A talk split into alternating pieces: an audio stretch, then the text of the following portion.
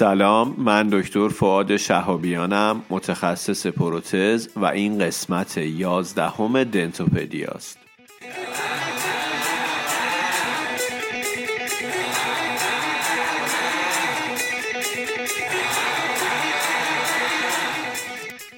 در دنتوپدیا ما سعی می‌کنیم اطلاعات عمومیمون رو در زمینه دندان پزشکی و تو حوزه های مختلف این رشته افزایش بدیم. صحبتمون سعی می‌کنیم کوتاه باشه و لزوما هم مبتنی بر مقاله نیست.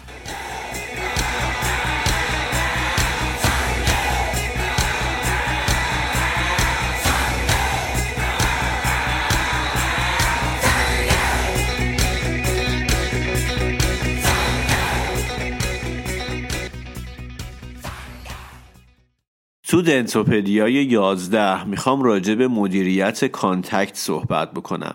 بعضی وقتا هستش که ما وقتی همزمان روکش 6 و 7 فک بالا یا پایین رو می‌سازیم و تحویل بیمار میدیم بعد از یه مدت می‌بینیم که دندون هفت انگار عقبتر رفته باشه رفته باشه distal تر و بین 6 و 7 تماس باز شده. میایم اینو اصلاح می‌کنیم و بعد که تحویل میدیم باز دوباره همین اتفاق تکرار میشه. می‌خوام راجع به تجربه عملی خودم صحبت بکنم و اینکه این مسئله رو چجوری مدیریت می‌کنم تا مشکل حل بشه و بتونم دو تا روکش خوب و به شکل جدا از هم تحویل بیمار بدم.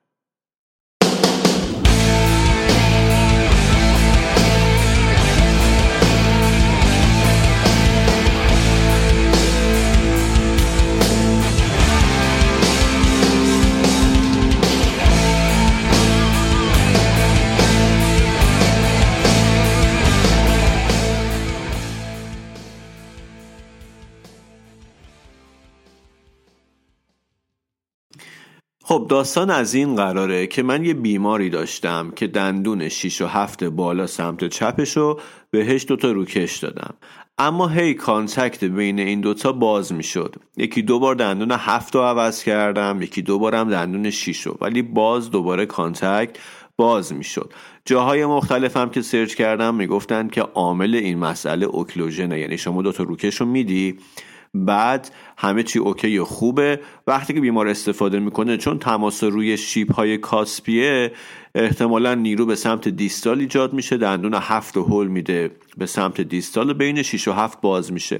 خیلی روی این مسئله کار کردم occlusion رو تنظیم کردم ولی درست نمی‌شد. مسئله جالب این بود که مثلا روکش هفت رو داریم. یعنی که occlusion اثرش رو روی هفت گذاشته و دندون هفت قاعدتا باید رفته باشه جای نهایی که برایند نیروها روش صفر باشه. بعد که من شیش رو اصلاح می‌کردم و میذاشتم کنارش دوباره بینشون باز می‌شد. یعنی یه خورده واسم عجیب بود. اگر عامل فقط اوکلوژنه و تماس روی شیب ها پس اون دندون هفته باید جای نهاییش رو پیدا کرده باشه و دندون شیش باید بره اونجا و تماس هم اوکی باشه. پس برای چی وقتی که دندون هفت هست و من شیش رو مجدد می‌سازم و باهاش تماس مناسب برقرار می‌کنم بعد از یه مدت دوباره بین 6 و هفت باز میشه.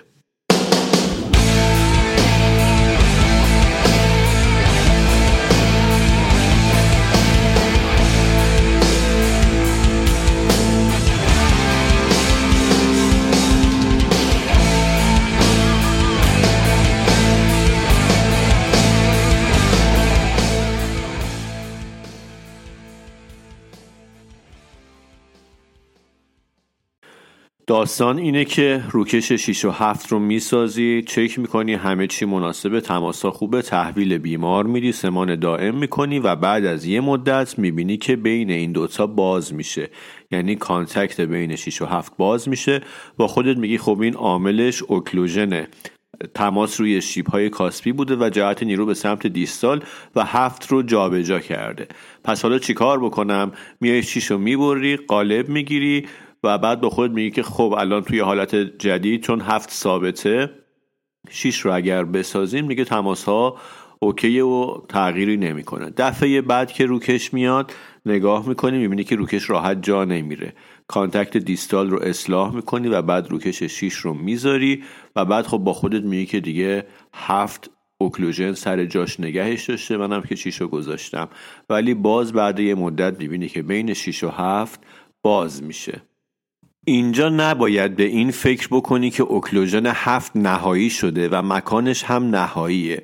توی حالتی که فقط هفت توی دهانه و حالتی که شیش هم میاد کنارش یه تفاوت ما داریم. اونم نیروی وج مانندیه که بین دوتا مارجینال ریج وارد میشه. یعنی ما تا وقتی که شیش رو نداشته باشیم این نیرو وارد نمیشه. پس وقتی که 6 هست این نیروی وجمانند وارد میشه و هفت میره distal تر. اما زمانی که 6 نباشه چه اتفاقی میفته؟ هفت برمیگرده به سمت mesial.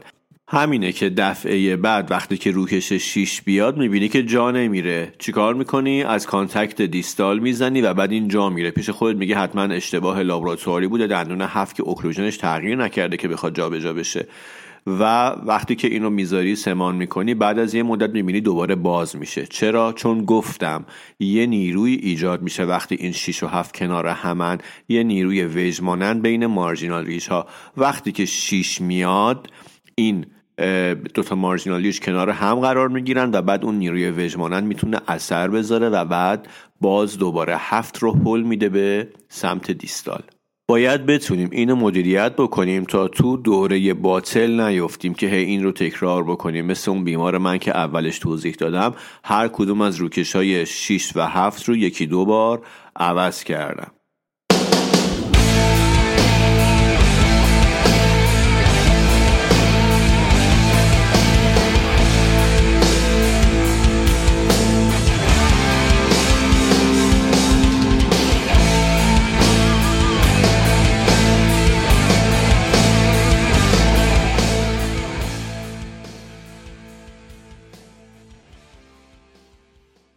حالا برای حل این مسئله چیکار می‌کنیم؟ روکش 6 رو مثلا فرض بکنیم که بریدیم و در آوردیم.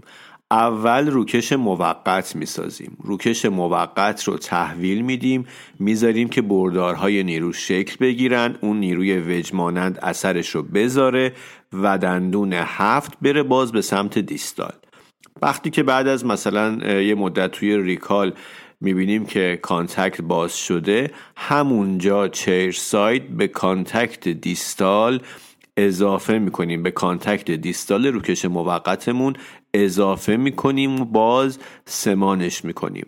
احتمالا جلسه بعد می‌بینیم که دیگه دندون هفت جابجا نشده. بعد موقت رو در میاریم. همونجا دندون شیش رو برای روکش دائم اسکن می‌کنیم یا قالب می‌گیریم و بعد مجدد موقت رو می‌ذاریم. حتی یک ساعت اون دندون نباید بدون موقت باشه چون اگر بردارهای نیرو تغییر بکنن. اگر اون نیروی وجمانند نباشه دندون هفت باز برمیگرده به سمت مزیال و بعد اون روکش اصلیمون که بیاد جا نمیره و همون چرخه باطل تکرار میشه. به بیمارمون هم میگیم که اگر روکش موقتت افتاد حتما برای سمانش سریع مراجعه کن. و الا دندون هفت برمیگرده. این راه حل ساده بود اما نکتهش اینه که باید ذهنمون رو از این دید تونلی که همه اینها تحت تاثیر تماس روی شیب های کاسبیه بیاریم بیرون. باید بدونیم که بالاخره اونجا یک بردار نیروی شکل گرفته که این بردار نیرو وابسته به حضور هر دو تا دندون 6 و هفته. اگر روکش اصلی 6 روی دندون نیست روکش موقت باید باشه تا اون بردارهای نیرو حفظ بشن. اما ساده شده این روند چجوریه؟ فرض بکنید که ما از اول دو تا روکش داریم و می‌خوایم اینها رو تحویل بدیم. چی کار کنیم؟ با چه روندی بریم جلو تا بتونیم مشکلات رو مدیریت بکنیم؟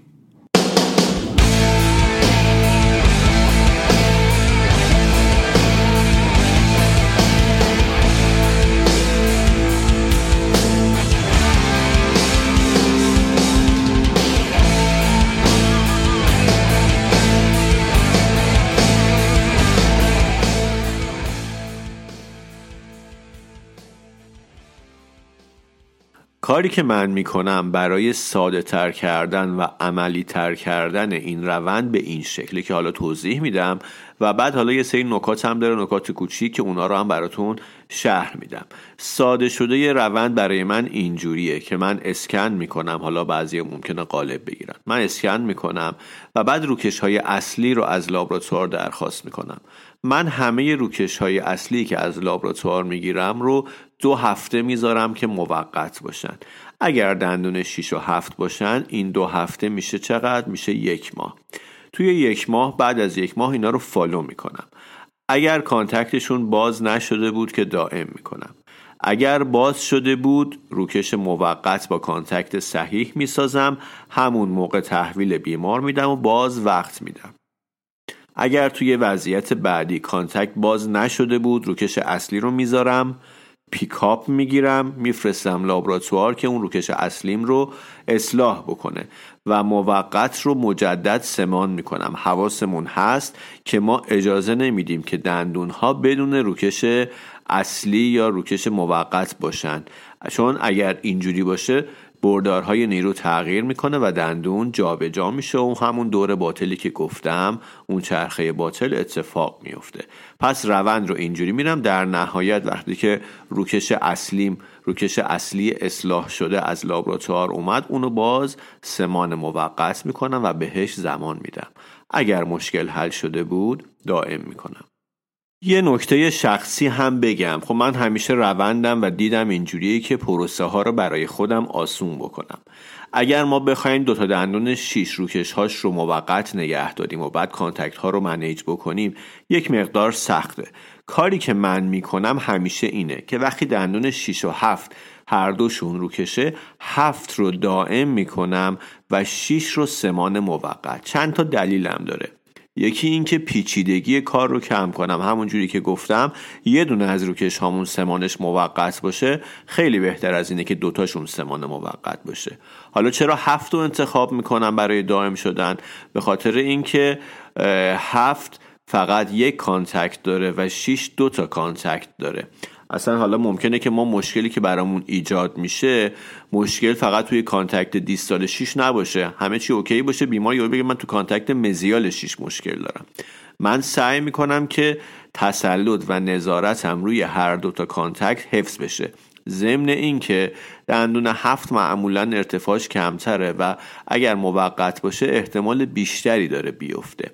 پس من انتخاب می‌کنم که از بین 6 و 7 هفت رو دائم کنم و بعد این روندی که گفتم رو برای دندون 6 و روکش 6 میرم.